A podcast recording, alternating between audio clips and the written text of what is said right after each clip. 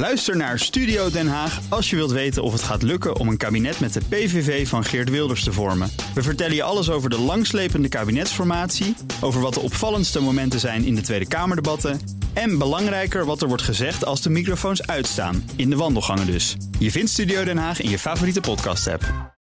De column van Bernard Hammelburg. 20 jaar na 9-11 gebeuren er twee dingen.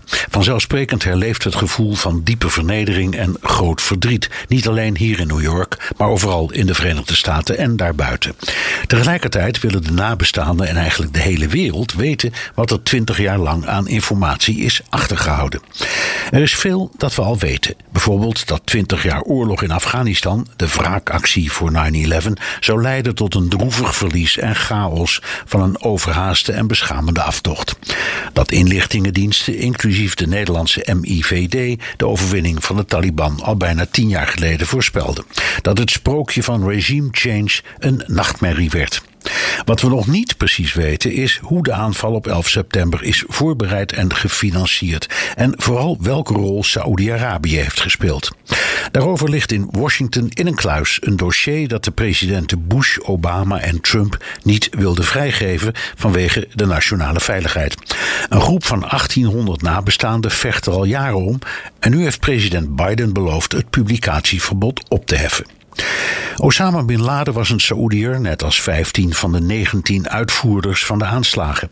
En het is niets nieuws dat onder de Saoedische bevolking veel haat bestaat tegen de Amerikanen.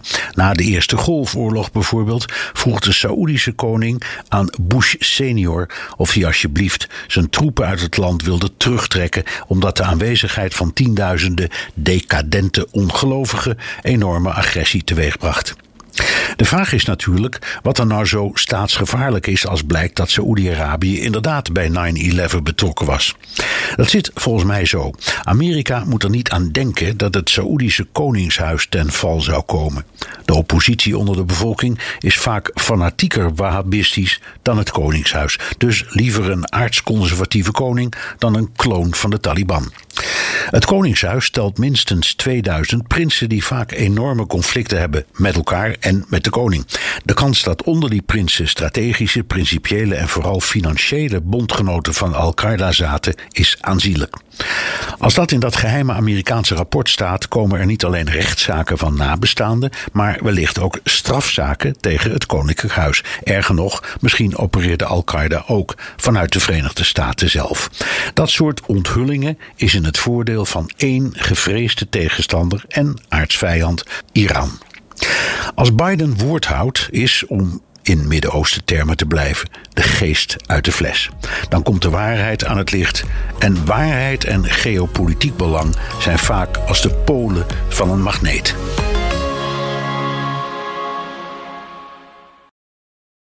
Ook Diana Matroos vind je in de BNR-app. Ja, inderdaad. Je kunt live naar mij luisteren tijdens de Big Five.